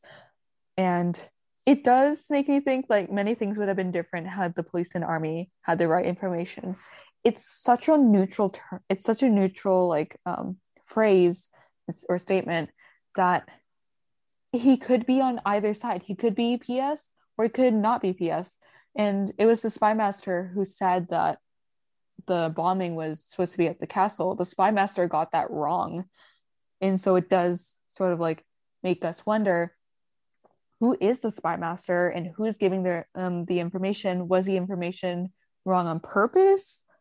Was the information wrong on accident? Did it change last minute? Was it always going to change? Did the leader do some I don't know, behind the scenes stuff and just make a mess of it? And what Stefan says here, the statement that it would have been different, it's so general that we really can't tell if he was against it or for it, like the Allendale bombing. So yeah, things would have been different had people known that the bombing was going to be at the train station, not the palace. And then Dakan says, yes, many outcomes may have been very different had certain decisions been more thought through. And at first I was kind of thinking that he might be thinking about Lauren's parents, Dakan, in that moment, especially with the uncertain loyalties of the time. Any decision was a leap of faith. Uncertain loyalties, when you think of loyalties, it's mostly between people. And they're still on the topic of decisions. So it may have been that Dakan is referring to the decision to kill off the Sinclairs, and because he was against it, Alexander was his friend, and Stefan is trying to defend it here with, it was a leap of faith and they had to do it, just, you know, because they didn't know what their loyalties were, and it seems so they, like, you know, they had to show strength in the enemy, or in the face of the enemy. And I guess that meant, you know, cutting off toxic parts of the plant so the rest of the plant doesn't die. Yeah, I could totally see that interpretation. What do you think, Rin, of this whole conversation? Oh, I can't really hear you. Rin, what do you think of this whole conversation? Ooh, very suspicious. I mean, actually, I'm not entirely too sure. Like, with the uncertain loyalties, who is Stefan referring to? Alex and Rachel or Dakan? I was thinking more of like he was on the royal side, like not the PS side, and he was questioning Dakan and Tristan for being involved in like the Snapdragon. But who knows? That's kind of my thinking, but it could totally be that he's for Phantom Scythe also. Like, I don't know. I mean, I don't know. I get the impression that he's more like old guard kind of person, especially with his you know, snobbery and wanting things to be in the right, you know, people to be the hierarchy and blah blah blah. I don't get the impression he would be interested in upending that system. So that's why I would like put more weight on the side of like royalty versus being in the Phantom Scythe, but it could be. I definitely agree. Stefan doesn't really have much to gain by tearing down the class system. However, it does seem like the Phantom Scythe, as noble as they say their cause, or as noble as the cause they say they support is, like, it doesn't seem like they're gonna really hold up to their promises. At least the apostles won't. It seems like the leader is still hellbent on it. The leader is still like, still cares about that topic, but the apostles don't. And I did theorize a while, like this a long time ago, like just during the server, that was an era. So I've had this thought in my mind for a while that the Phantom Scythe has a lot of money, but where are they getting this money from? Are they getting it from people? Do they have businesses that they set up? And it would make sense that rich people are supporting the Phantom Scythe, as they believe that the Phantom Scythe will eventually prevail. And by supporting the Phantom Scythe now, these rich people will be able to maintain their status and maintain their money in the new world of the Phantom Scythe and be able to stay on top. And it's another level of corruption, but I was thinking that, and I think Stefan could very well be an example of that, of rich people trying to bribe their way to keep their place in the world once the Phantom Scythe takes over. Yeah, that could be. There are people who, like, doesn't matter who's in power, they just want to hobnob with them. You know? Mm-hmm. And Stefan does seem like that kind of dude. And yeah. I have another thought, but I just talked for a lot. So you can share. You guys. Yeah, it's fine. Oh, okay.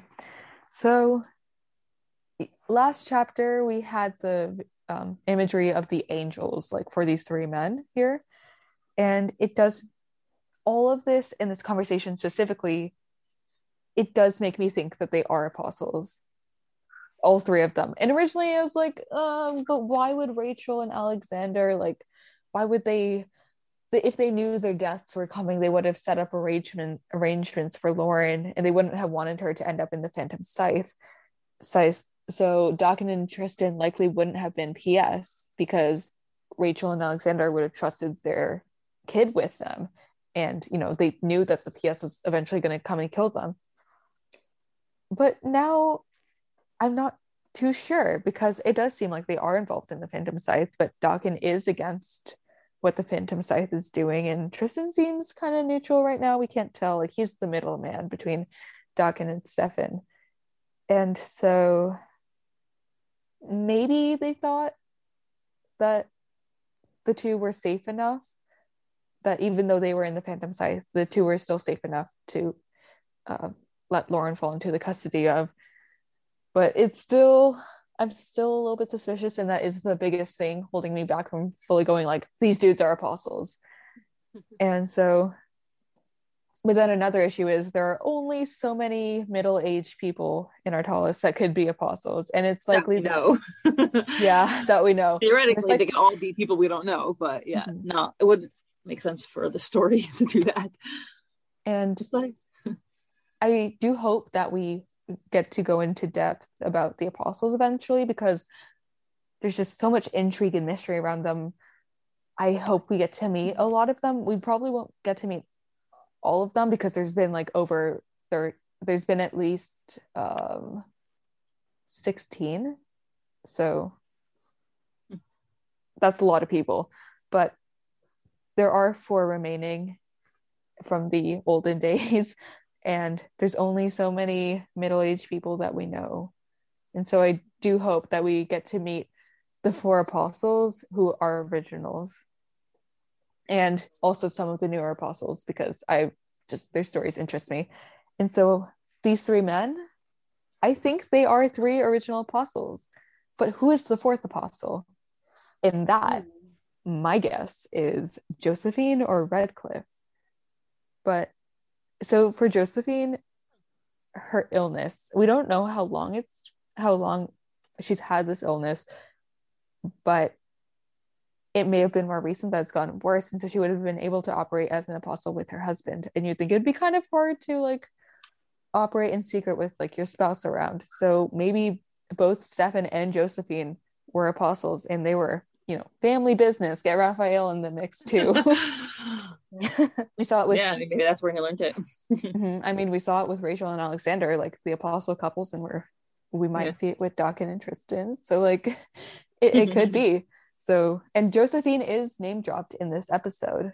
So those might be the 4 apostles, the 4 remaining apostles: Josephine, not Alexander, Josephine, Stefan, Tristan, and Dakan. And I do suppose it could be Redcliffe, but I'm also sort of leaning that Redcliffe might be the leader as well, because just like the leader, Redcliffe has been looming over the series from the very beginning. Like Herman mentions Redcliffe like around like chapter 7 or something like that. So the two have just been looming over the series so far, and we haven't met either of them. So it's just very suspicious. Though I do think it's more likely, if we went with the Alexander or Rosenthal is the theory, is the leader theories, then he would probably be an apostle. Because I mean, also the circus must be bringing in a lot of bank for the PS, so it does make sense that they would be getting a lot of money from there, especially since 2 of the Pantheon members do seem to be Phantom Scythe, and maybe even more, but we don't know. Right. Eurydice was pretty sus, and who knows, like Raphael might be a double spy, and that's why he entered the circus in order to keep an eye on the leader's operations. Mm-hmm. Raphael might be the spy master. If he's the spy master, I'll cry, because I'll have to say goodbye to my sake as the spy master theory. That always makes me laugh. And maybe that's also why he cut off ties with his family, because he knew he was doing something dangerous. He didn't want them to get endangered. Yeah, that is a very good point. Like, that's why he didn't go back. I do think there is more to why Raphael left so abruptly. Mm-hmm. So cool mysteries. Yeah. Mm-hmm. He was like you know, him trying to protect his family is pretty noble. Mm-hmm. But like, rip Raphael if it turns out both his parents were apostles. That'd be so ironic. It was like, I have to protect my family from the Phantom Scythe, but then it turns out both of my parents are Phantom Scythe. Yeah. Like, every time I see Raphael, I always get reminded of what's his name? Uchiha Itachi from Naruto, because of the similarities in parallels. Oh yeah, and I think F said that she did pull inspiration. Yes. Right? So yeah. She tells him, I'll see you later. Tristan says, don't worry. And then he says, there might be someone else arriving soon. Keep an eye out. I'll come by too in just a few moments. Sure, no problem. And Lauren's like, oh, you know, rubbing her temple. She's like, who's arriving this late? And by the way, in 5 minutes, it seemed to, well, I guess we had an interval space that we don't know how long it was, but it's nighttime now. A car screeches up in front of the house. And this elegant shoe and foot steps out, and this is just like really tall heels. And the driver says, "Have fun tonight, milady." Wait, sorry, can I narrate this part? Yes. Oh yes, please do, please. Okay, well, sorry. Take it away. All right, your time to shine this time. I have been waiting for this moment since November. When I got episode 67, I honestly did not expect to actually see her. Like, I was like, you know, it would be cool if we got to see this character, but I'm ready to see her as a fan and character for the rest of the series. Like, it would be awesome if we got to know her, and I really hope that she's a nice person and not like the jerk that everyone's making her out to be, because I have faith in this character.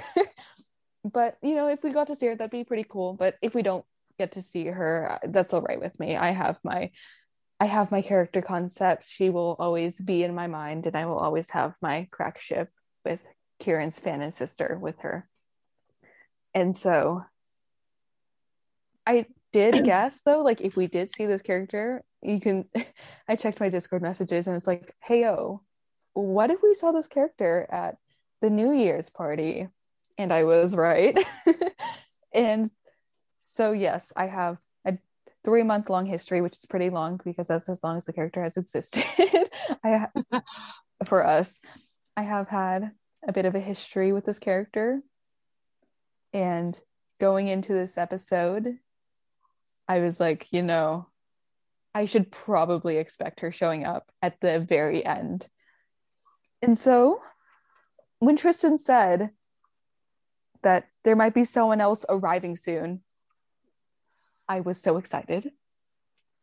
My jaw dropped just immediately. I was like, it's happening. It's happening. Everything is happening. I started to like, I was like, I'm so excited. And Lauren's like, she's walking away to go greet a guest. And who could this guest be? And why are they arriving so late? I mean, like, you know, arriving late is pretty cool. And Lauren's like, who's arriving this late? And I'm like, I know who this person is. I have an idea. So posted a headless shot of this character on our story. I think I know who this is. And then we see the car pull up.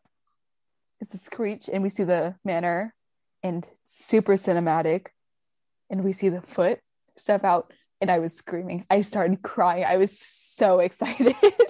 I was just, tears are coming down. My jaw is down. Oh, my mouth is open. I'm in shock. I'm elated to see this foot in the shoe. I'm like, it's happening. Everything is happening. And it's so cinematic. We've got the lens flare in the back. And then we see the back of her shoes, and her shoes are so elegant. Everything. It's just these two panels of her feet, and they're so elegant and beautiful. And I'm like, I'm crying. I love her so much already. And then we see the have fun tonight, milady. And I'm like, oh. And then we get the chin panel. We get the panel of her face, and the top of her head is cut off. But we see those earrings in her hair, and she has stuff in her hair, and it's in a bun, and she looks beautiful. And then her lipstick and the mole, and like the, I guess, steam coming from her, from her mouth. And she turns, and she's, I will, thank you for driving me. And then, you're too nice, milady. You don't have to thank me for everything. or you don't have to thank me every time. And I'm like, yes, queen, I predicted it. She's such a nice character. She's like the star of the show. Yeah, she's the main character. We're living in her world. And I'm like looking at these panels and I'm like, oh my god. And the lighting is just beautiful. It's blue and purple and there's the white around the rim a bit. And she's just radiant even in this dark lighting. And then we go back to Lauren and the TikTok, and we're like, she's like knocking on the door, and I'm like shaking at this point. And I'm so happy. Lauren opens the door a bit, and we see a creak open, and we see these shoulders behind Lauren, like the silhouette of a person behind Lauren. And I keep saying this, but at this point, I'm like about to throw my phone out of excitement. And I'm just screaming. You can, if you like go back to the Discord, as soon as I saw her, I was just spamming her name in the chat, like, or her last name in the chat. I'm putting off saying it. And Lauren's like, oh, welcome, I don't think we've met before. And it was like, ah! and then Lauren moves, and we see her chest and the bottom of her face. We still haven't seen her eyes, and she's like, we haven't indeed. I assume you're Miss Sinclair? Lauren's like, yes, and you are. And I already know what to expect as I scroll down. And Will's like, oh, you finally arrived. I've been eagerly waiting for you. And that part is a lie. That last part, I've been eagerly waiting for you. Like, Will, you may not have been eagerly waiting for her, but I sure have. It's been 3 months of waiting, and it is paying off right now. I will gladly take your place, William Hawks. And I scroll down. Lady Stefan, just so you can have Darcy. Mm.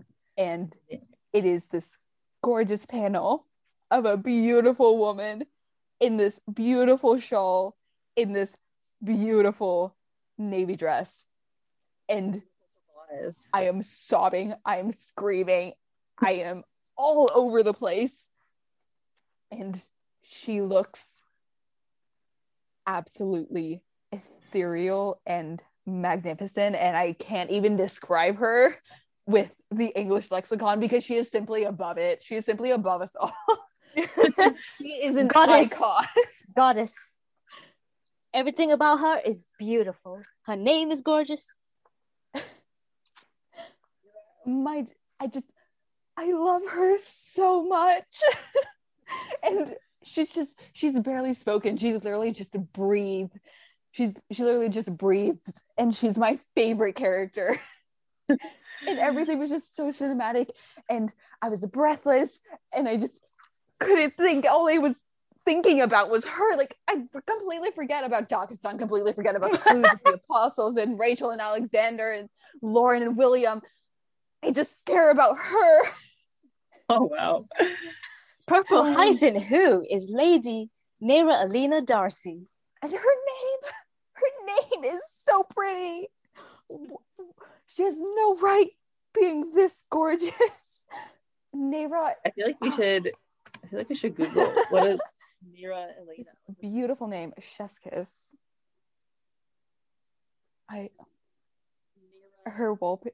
This panel of name, her origin, or let's see, Nera. It's name, a Spanish origin, so meaning. Okay, what does it mean? I think it means like royalty or something. I might be wrong. I don't really remember. It's like nobility, I think. Well, if it's a Hindu it's name, it's a Spanish origin. Okay. What I'm seeing here is like a Indian name. And it says radiant, brilliant, full of light. She is that.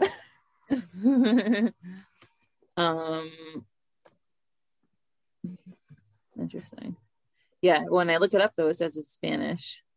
So when I look up the origin, let's see about Elena. Oh, it means. Oh, shoot, I forgot about Spanish this. Okay, shoot, I got it wrong.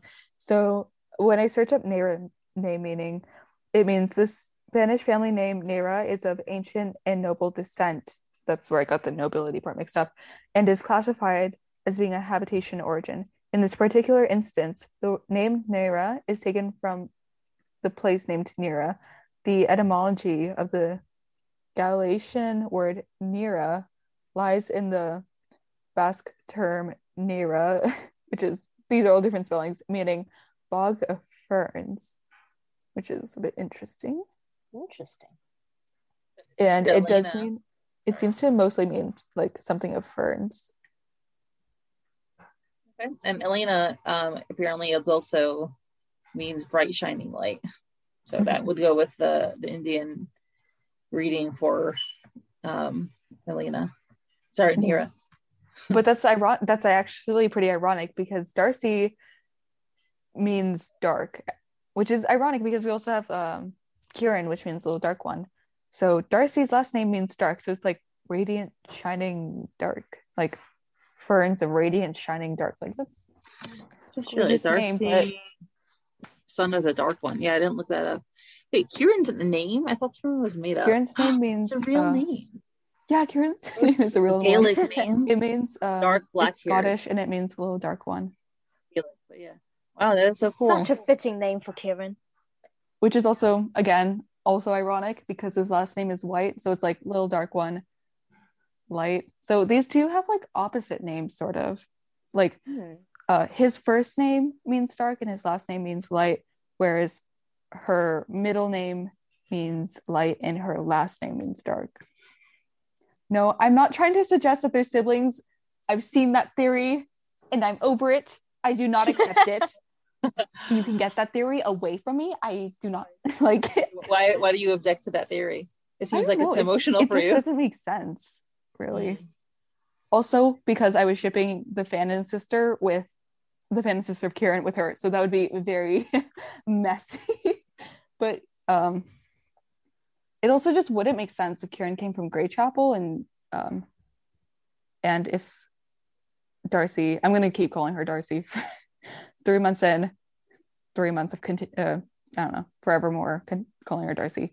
It just doesn't make sense for the two to be related. Like maybe they knew each other, but I wouldn't say that they're blood related because like, you know, one of them seems to be born into wealth while the other was not born into wealth. The other was born into poverty, and maybe she was adopted, but I do hope that we have separated at birth. Yeah. Biracial Kieran theories intensify. But yeah, I do hope that like her family is like also POC, so people of color, because that would just be so fun to see. And yeah, she may have been also adopted by a POC family, but you know, I'm not sure Stefan would take too kindly to, like, he probably wants someone of descent, noble descent, knowing Stefan, something like that. But yeah, that panel of her had me in tears. By the way, so because I watched the streams, I didn't know she was coming. I knew she was coming. But yeah, people were obsessed with her in the stream. They were like, just made the most hyperbolic statements they possibly could. I'm like, oh, interesting. Like, I don't feel that way about Darcy, but okay. Yeah, I have been standing her from day one. Ever since I knew of her existence, I loved her and I defended her against the Darcy haters. And I have a bone to pick with the Darcy haters, especially with the comment section. The comment section. Oh no, don't stop. Don't get me started. There's a lot of support in the comment section of this episode. And I don't usually read the comment section of episodes, but I did just for this episode because I know there are a lot of Darcy haters out there. And I just have a few things to say to the Darcy haters out there. One, leave this girl alone. She has barely existed. She has only breathed and y'all are already wishing death on her. Like, give her a break. Also, number two, she is not here to be drama for the Kiwi ship. Yes, she will kind of be an obstacle, technically, because of Stefan's pressure. But she is not only an obstacle. She is not a 2D character. She is a badass. She is a queen. She is about to help Loon take down the leader. I can already feel it. She is going to be a major, significant character to this story. And she is not here to add romance drama. Exactly. She is above that internalized misogyny. She is not competition. She is not a rival. She is here to vibe and have fun and take down oppressive systems. And she will be a queen while doing so. Like, you can't hate Darcy. Like, if you want to hate someone, just hate Stefan. Mm-hmm. Blame it on the people who are forcing her into this situation, not her, because she is still a victim in this. She is still the one being pressured into this marriage. It is not her fault. He didn't say anything about marriage. He just suggested her. Yeah, she doesn't. For all you know, she doesn't even know about it. Right? Mm-hmm. Isn't it quite interesting? Like, in media, if it's another rival but is a male, everyone starts fangirling and be like, "Oh, I don't know which side to choose." But then if it's a woman, everyone's like, "Oh, don't ruin my ship." It's a lot of internalized misogyny, I would guess. Like, people are like, you know, just against her, against other women, and like, stop, please. I hate this trope so much of like the other female love interest being like a jerk, because that's just not realistic in my opinion. And it's always just a competition for the guy. Like, why are you fighting for a guy? Men aren't worth it. Men aren't worth internalized misogyny. Men aren't worth like being rivals with other girls. Like, we should be holding other girls up, not tearing each other down over a dude. And I get like a dude, maybe like, you know, a fine piece of man, but the internalized misogyny is not worth it. I think also I kind of assumed that they had used the word Darcy because in Pride and Prejudice, obviously Darcy comes off, he's pretty snobby in the beginning and supercilious and very socially awkward and doesn't know how to express himself well. And by then, and we totally don't like him in the beginning, but by the end of the story, we come to realize that he's really good inside and he just like doesn't really have great social skills, and he learned and he became less snobby and less prejudiced over time, right? So I kind of assume maybe that there's a reason they chose that name. You know, we're supposed to start off maybe with the impression that she's, like you said, because she's introduced as like Will's suitor from a rich family. So, and with the name Darcy, like maybe we assume she's a snob, and then over time we'll get to know her and we'll see that there's much more to her than that. The amount of satisfaction I felt reading this episode, realizing everything I thought was true, like even down to like my character design. For those who don't know, back in November, it was the night of 67 when it came out, like for free, or it might have been like the day after, sometime around then. I drew a Darcy concept that looked eerily familiar to this Darcy. It really does. So she had the darker skin, she had the dark hair. The eyes were yellow, but she had the red lips. And I did some more character building like lately because people weren't very subtle, and I did start to pick up that there may be a Darcy appearance soon. And so it got me back into a Darcy mood, and I drew some more concepts for her. And it ended up looking really similar to this. So very validating, very proud of myself. Yes, you should be. When a prediction came true, it's like one of the feeling. I can't even speak today. Oh God. Take over. The validation I felt, and also seeing that, like, because people were like, "Oh, she's gonna be a snob. She's gonna be like a jerk to Kim," and I was like, you know what? And I remember like just facing down with people in the server, and I was like, you know what, she's probably like a really wholesome person and really nice and really kind and just, you know, above it. Like, she doesn't care, she doesn't want to get married to this dude. You know what, she's probably a lesbian. I would guess that she, like, you know, is into the girl. She plays the girl in red on the radio. And you know what, I might actually be right with that one of my few theories to actually become canon. Everything else may be burning and falling apart, but I'm so glad that this one did not. Well, I'm very happy for you, because I think we'll be seeing a lot more of Darcy soon, you know, in the next couple episodes or the story. So I think you'll have a lot of satisfying moments. Yeah, I signed up for like a ton of podcast episodes after this. Like, I don't even like know which ones will have her in it, but if she is even mentioned, I want to be there. But yeah, so much satisfaction. And the comments, I mentioned this, the comments are a mess, and I addressed it like Let's actually get to know her before we start to judge and like start pitting her against Kim, because I would guess that she's actually really fun and a total badass. She does give that appearance, even just on the short bit that we see her. She has a very confident look about her. Oh, actually, I have another issue. So many people, I saw people saying this, they were like, oh, I thought it was going to be Kieran who showed up. And then like, now I'm just disappointed. Like, who is she? And I'm like, I would take her over Kieran any day. And I know like, I have my prejudice against him, but still like, y'all, a queen just stepped in. We should be bowing to her. We should be on our knees. Yeah. To be honest, in her language.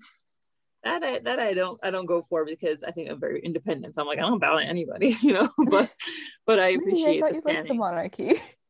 What? I thought you were into monarchy. No, my husband's very into monarchy. Oh.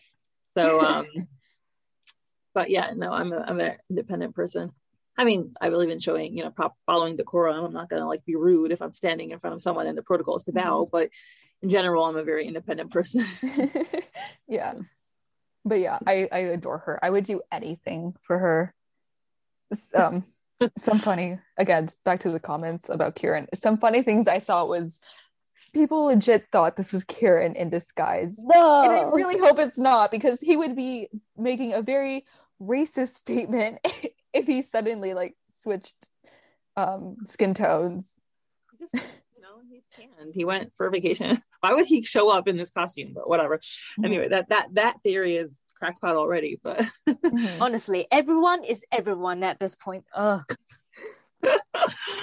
One of my favorite comments that I saw was, "I really was hoping the late guest was Kiki, not some elitist snob who isn't our very own Kim Liddell." And I'm like, you know, I love Kim too, and this was in a lot of comments too. They were raising Kim up, and I was like, I love Kim too, but we shouldn't be putting down other girls to raise other women up. If you do that, no thanks. If anyone does that, like to raise me up, I'm gonna be like, no thanks, I don't want your support. I'm not gonna trash another girl for that, for just simply existing. There was also another comment that ticked me off, which said, "Oh, I fast passed, but there appears to be no Kieran in this episode. I'm disappointed," and I was so mad. Like, as much as I love Kieran, but please, Darcy, hello. I love Kieran every episode. There was someone who was like, "Who is this Darcy bitch?" And then they were like, and then someone replied to them being like, "I know, right?" And I was like, "She is your queen." And I said that so many times right now, but like, and people were calling her like a bitch. People were calling her. I don't know anything about her, like, right? Why would you say that? Well, grow up. You were either jealous, or you have a ton of internalized misogyny. Come on, we are better than this. We are the Purple Hyacinth fandom. We can respect women for simply existing. We do not let our own prejudices and our own like hopes of a ship getting together block us in the way from enjoying from what seems to be an amazing character so far. Also, Will doesn't seem to be into her, just saying. Yeah. Like, I don't think there's too much to worry about.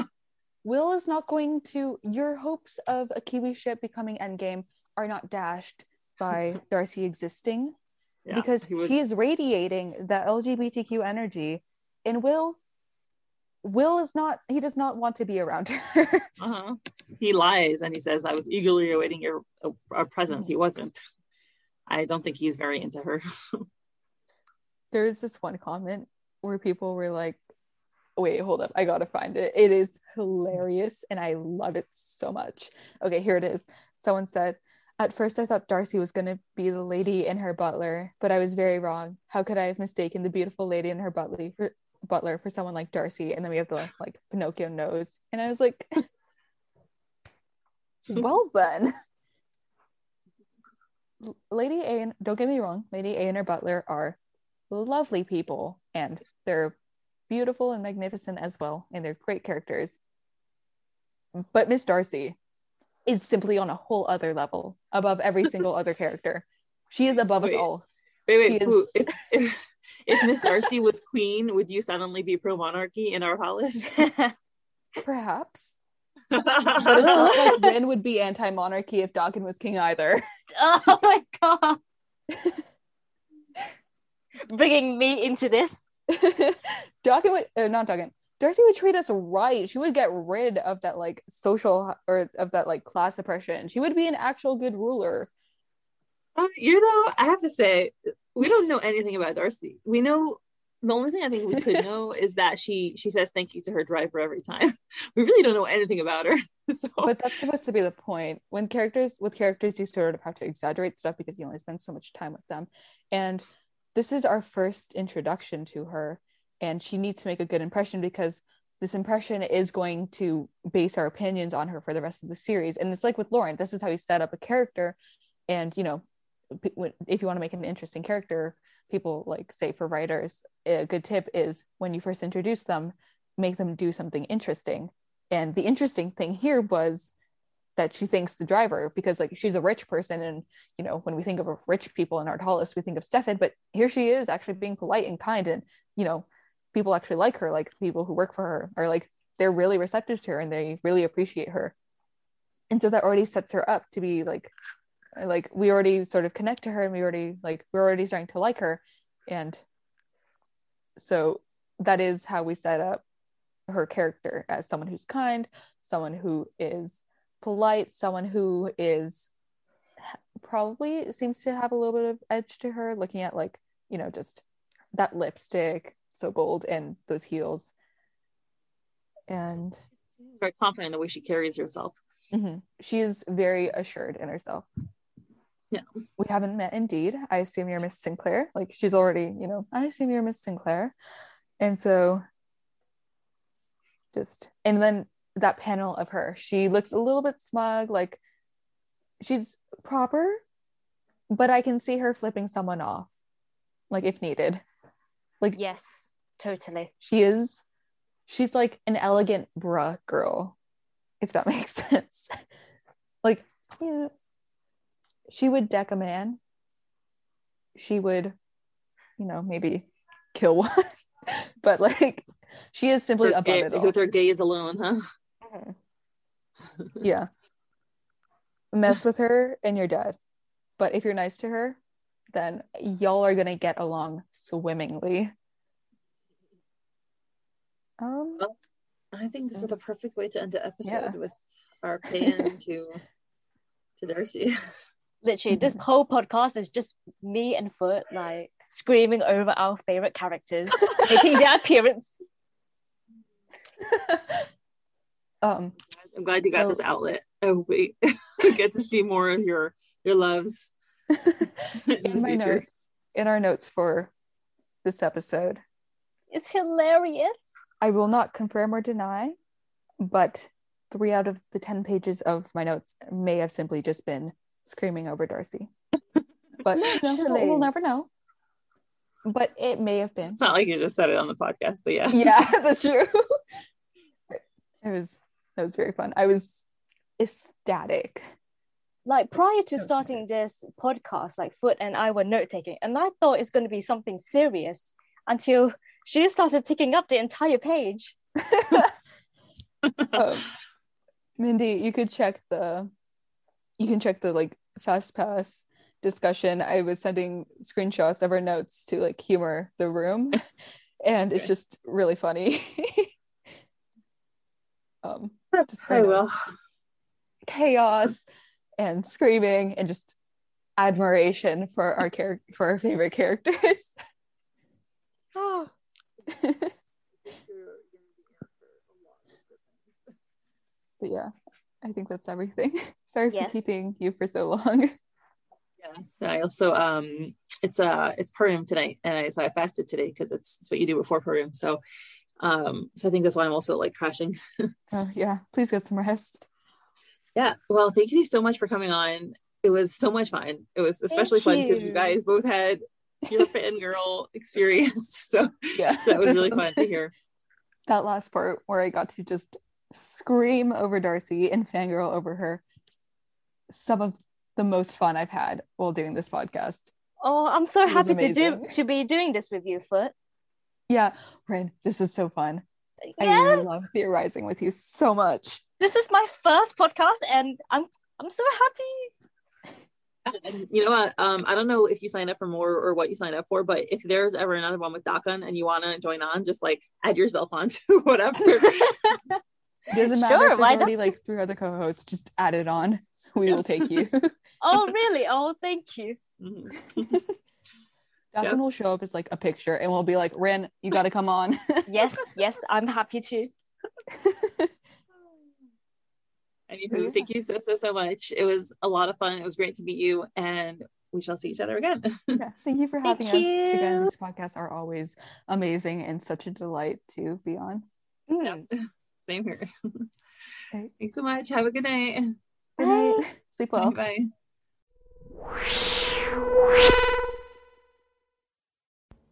Thank you to my current patrons: Susie, Lady Leprous, Alley Cat, Chelsea, Lily, Jenny, Haley, One and Only Taco, Elizabeth, Maria, Molly, Veronica, Emily, Jo Rochelle, Dahlia, Saucy Tuggles, Meg, and Anne Rose. I really appreciate your support.